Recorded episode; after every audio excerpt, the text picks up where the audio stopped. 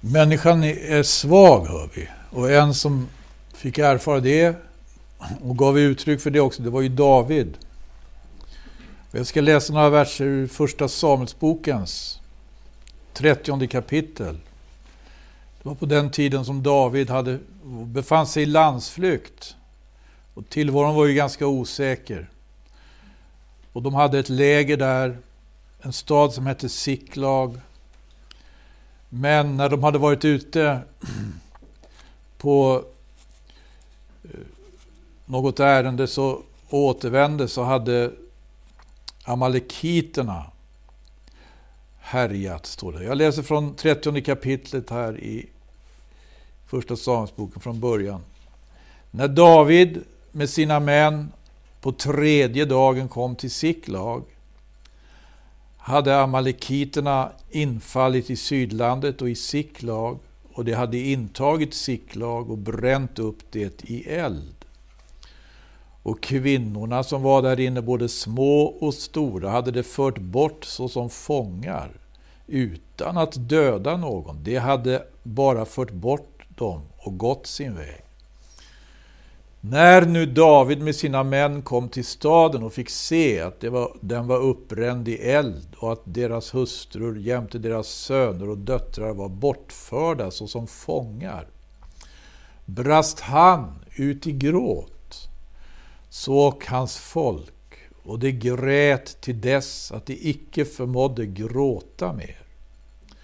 Davids båda hustrur Ahinoam från Jisreel och Abigail, karmeliten Nabals hustru, var också fångna.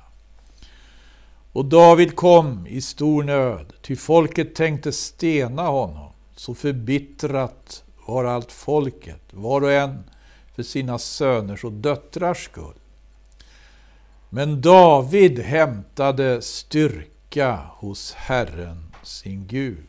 Och det var egentligen det här som jag skulle framförallt vilja stanna inför. Men David hämtade styrka hos Herren sin Gud. Det är något alldeles oerhört viktigt tror jag att vi får lära oss. Det heter här att han hämtade styrka hos Herren sin Gud. Och det var ju Därför att han kände Guds namn som han förstod och, och, och, och anropa och åkalla Gud. Och han har skrivit många salmer denne man och vi har dem i Bibeln i Saltaren. Där han anropar och åkallar i Israels Gud, Herren, sin Gud. Och här skulle inte vi kunna vara med alls, vi som inte judar eller omskurna. Om inte det var så att Gud var så nådig att han hade givit oss tillträde genom att sända Jesus och ge oss möjligheter att också kunna anropa Guds namn. Därför det är just det vi gör när vi anropar Jesu namn, Åkalla. Det finns ett löfte att var och en som åkallar Herrens namn, han ska bli frälst.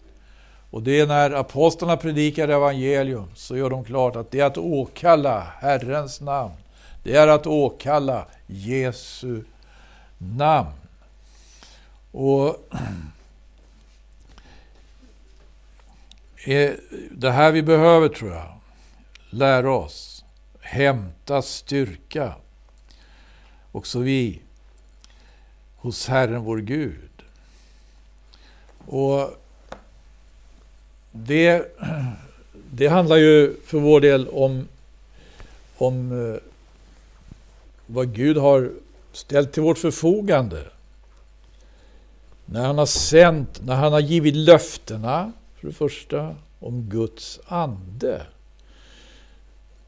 Om Guds ande och människan, förhållandet mellan Guds ande och människan, eller anden och köttet. Finns det några ganska intressanta eh, verser i Nya Testamentet. Och jag tänkte bara, vi ska titta lite grann på det här därför att det är just det här som jag tror vi behöver känna till. Det kan vi titta på exempelvis i Galaterbrevets femte kapitel. När Gud säger, eh, om vi undrar om Guds ande, så är det ju faktiskt på det sättet att anden är sådan som Gud säger i sitt ord att anden är. Och om vi undrar över oss själva, vi människor, vi som är kött, så är det också på det sättet att vi är sådana som Gud säger att vi är. Och jag ska ta några meningar här. Galaterbrevets femte kapitel, där aposteln undervisar just om friheten i Kristus. Då säger han bland annat så här i vers 16. Vad jag vill säga är detta. Vandra i ande, så ska ni förvisso icke göra vad köttet har begärelse till. Fundera lite på det. Och så ska vi se också i Matteus evangeliets 26 kapitel. Där Jesus i Getsemane örtagård kämpar en väldig bönekamp. Och han hade med sig tre som han särskilt hade med sig där. Och medan han beder, så marken skakar, så, så, så faller de i sömn.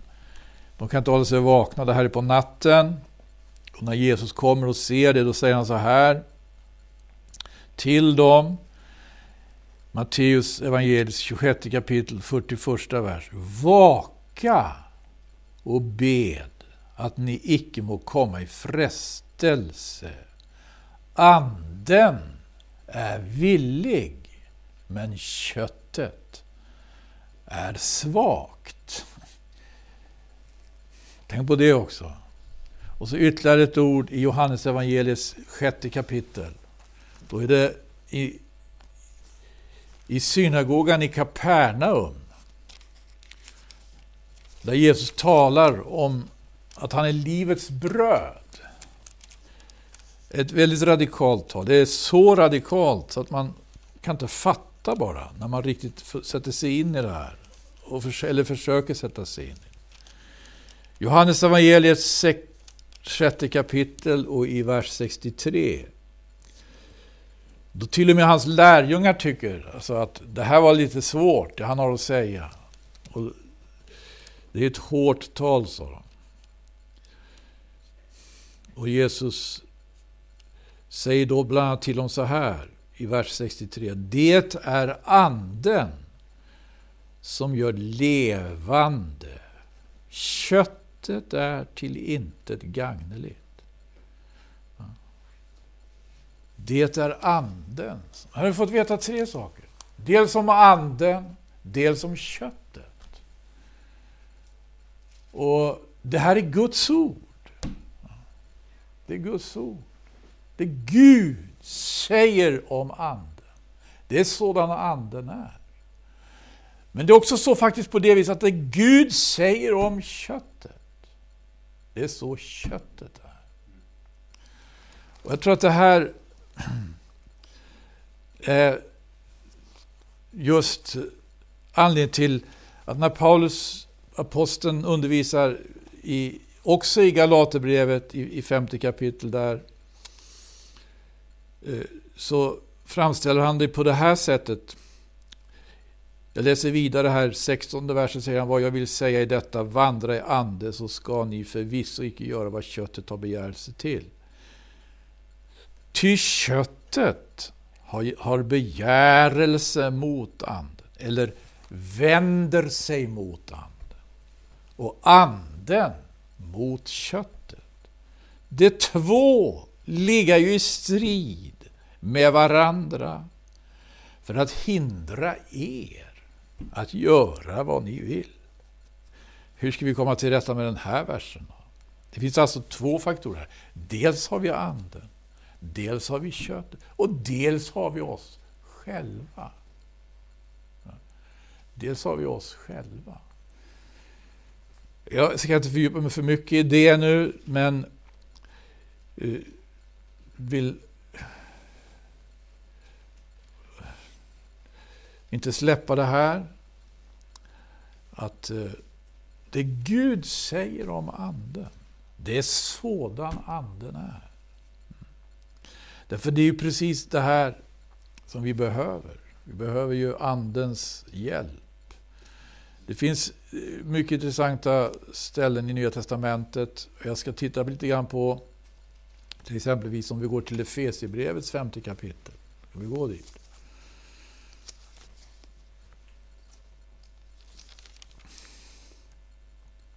Där han vill hjälpa oss att skilja mellan kött och ande. Och det kapitlet börjar på det här sättet. Men otukt och orenhet av vad slag det vara må och girighet ska ni såsom det anstår heliga icke ens låta nämnas bland er, ej heller ohöviskt väsende och dåraktigt tal och gyckel, sådant är otillbörligt. Låt fast mer tacksägelse höras. Till det bör ni veta och det inser ni också själva att ingen otuktig eller oren människa har arvedel i Kristi och Guds rike, ej heller någon girig, ty en sådan är en avgudadyrkare. Låt ingen bedraga er med tomma ord, ty för sådana synder kommer Guds vrede över det ohörsamma. Ha alltså ingen del i sådant. Ni var ju förut mörker, men nu är ni ljus i Herren. Vandra då såsom ljusets barn. Och det han talar om här, det är liksom i Galaterbrevet, om att vandra. Vandra. Han skriver här till de som har tagit emot Jesus, att de måste inse vissa saker. Att de är ljus i Herren. De är ljus i Herren. Det här eh, stämmer också överens med aposteln eh, Johannes undervisning om att Gud är ljus. Gud är ljus och intet mörker finns i honom. Det här med att vara ljus, det är ju någonting som det är som det ska, som är någonting väldigt äkta. Jag har tänkt vad är det som på ett sätt, sätt kanske kommer att pröva dem som, som det heter här, är ljus i Herren? Och jag undrar om inte det finns en prövning i just olika ljus. Därför vi möter olika ljus. Och då får vi inte glömma att vi är ljus i Herren. Kan ta, vi kan ta exempel, några exempel på former av ljus eller uttryck för ljus som, som faktiskt är väldigt allvarliga och har sin speciella betydelse. Tänk bara på det här. Tänk på en sån sak som offentlighetens ljus.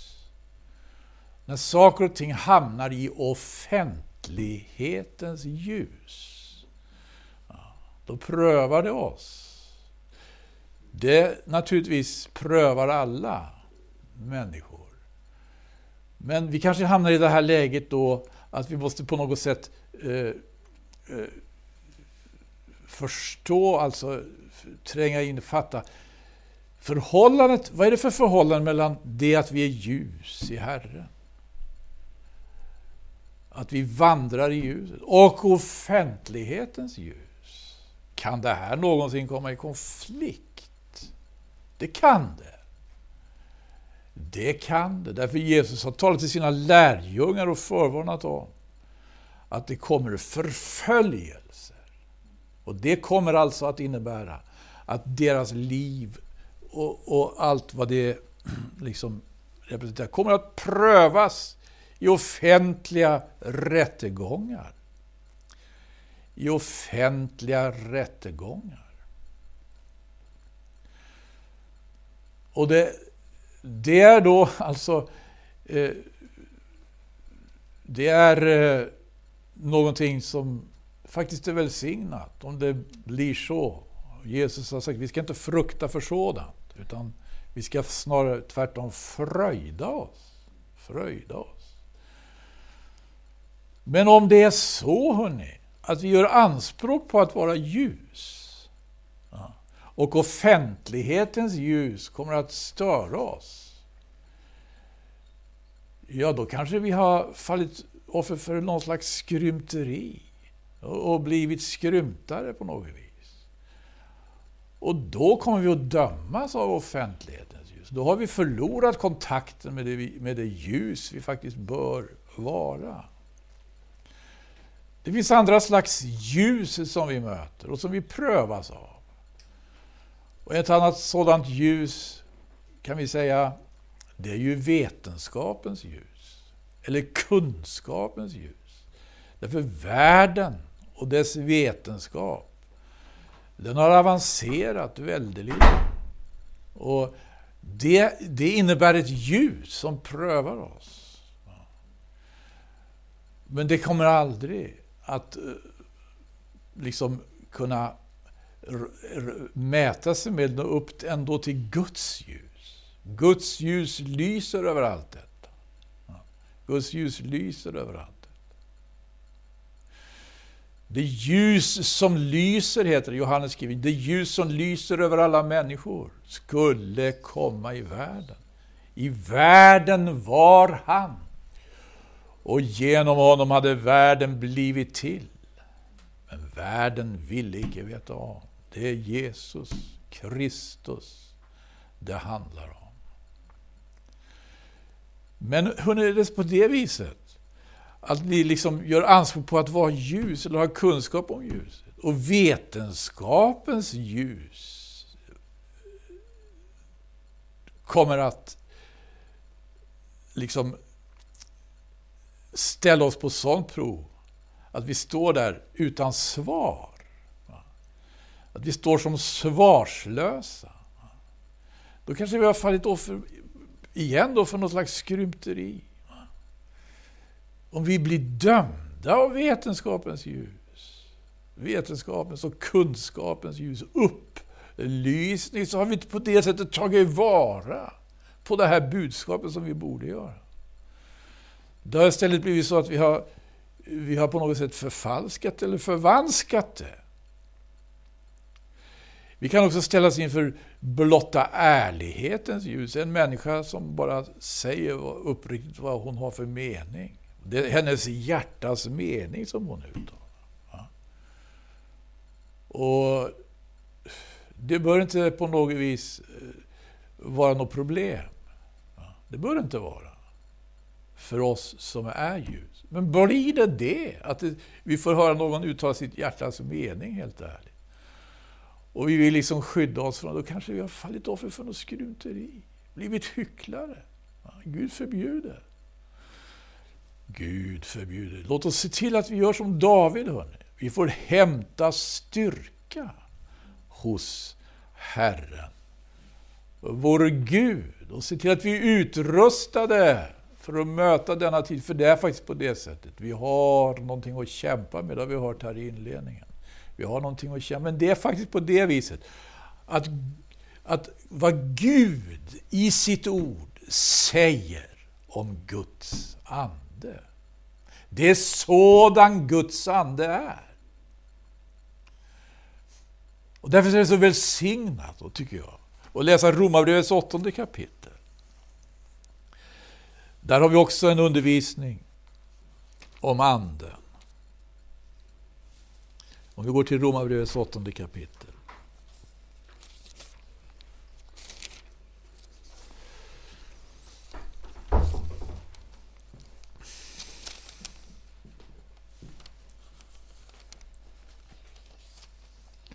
Det är ju så,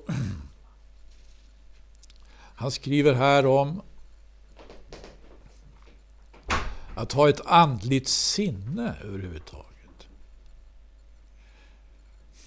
eller ej. Det står så här i femte versen i Romarbrevet 8. Ty det som är kötsliga, det har sitt sinne vänt till vad köttet tillhör. Men det som är andliga, det har sitt sinne vänt till vad anden tillhör. Och köttets sinne är död, medan andens sinne är liv och frid. Här kan vi också pröva oss, tror jag. Har vi ett kötsligt sinne? Eller har vi ett andligt sinne? Hur exempelvis reagerar vi när vi får höra sådana här saker som jag har läst nu? Jesus säger till lärjungarna, anden är villig, men köttet är svagt. Har vi ett andligt sinne förstår vi det. Då förstår vi det ordet. Och då vill vi faktiskt se till att vi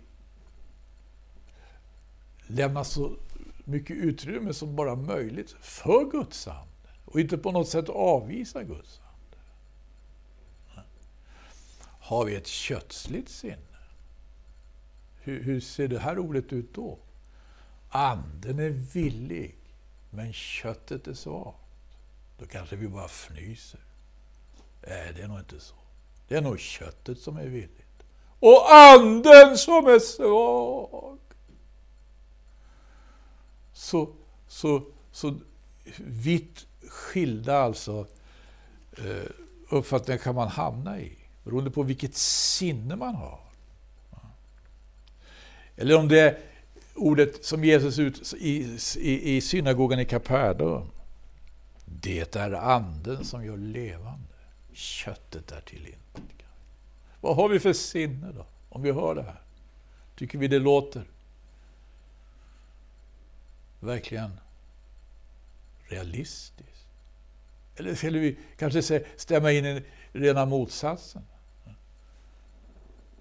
Anden är till intet gagn. Då, då, har det nog hänt något. Då har vi nog lidit en allvarlig skada hörrni, i vårt andliga liv. Och då måste vi se till att vi gör sinnesändring och att vi nalkas källan. Pris Gud. Guds källa har vatten till fylles. Guds källa har vatten till fylles. Den som tror på mig, sa Jesus, av hans innersta ska strömmar av levande vatten flyta fram så som skriften säger. Och visst är det här underbart? Visst är det dyrbart? Vad Gud säger om Guds ande. Det är sådan Guds ande är. Och därför så är vi inte förutsättningslösa. Därför så är vi inte chanslösa. Därför så finns det hopp. Ja. Och Gud hjälper. Att vi kan, det finns andra andar vet vi som kan vilja få makt med oss. Det står också om det här i Romarbrevets åttonde kapitel. Går till femtonde versen. Eller fjortonde. Där det heter så här. Alla de som drivas av Guds ande, det är Guds barn. Ni har ju icke fått en träldomens ande så att ni åter skulle känna fruktan, ni har fått en barnaskapets ande, i vilken vi ropa Abba fader. Och det var en väldig skillnad där, hörni. Det var en annan ande det. Han säger vi har fått inte en träldomens så att vi skulle behöva känna fruktan. Vi har fått en barnaskapets ande, i vilken vi ropar Anden Abba, Fader. Och här i Romarbrevets 18 kapitel så är underbar undervisning vidare om hur anden, heter det, är aktiv. Pris för Gud. Guds ande är aktiv. Tvivlar du på det? Vad ska vi säga om Guds ande då? Vad ska vi tänka om Guds ande? Ska vi inte hålla oss till Gud har sagt om sin ande?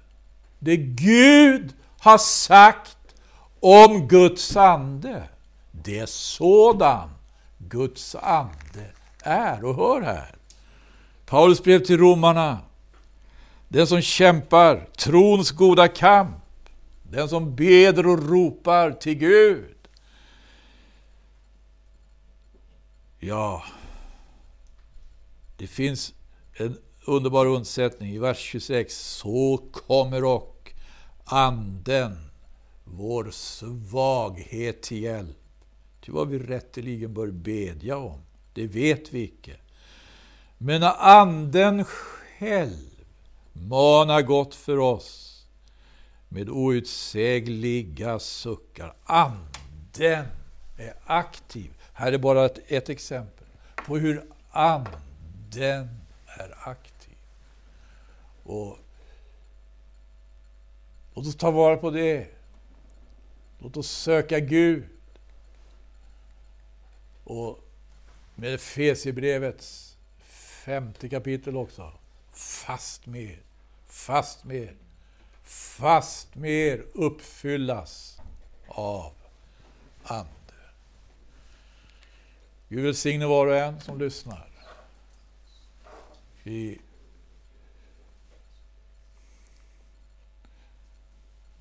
tror jag får avsluta här nu. Och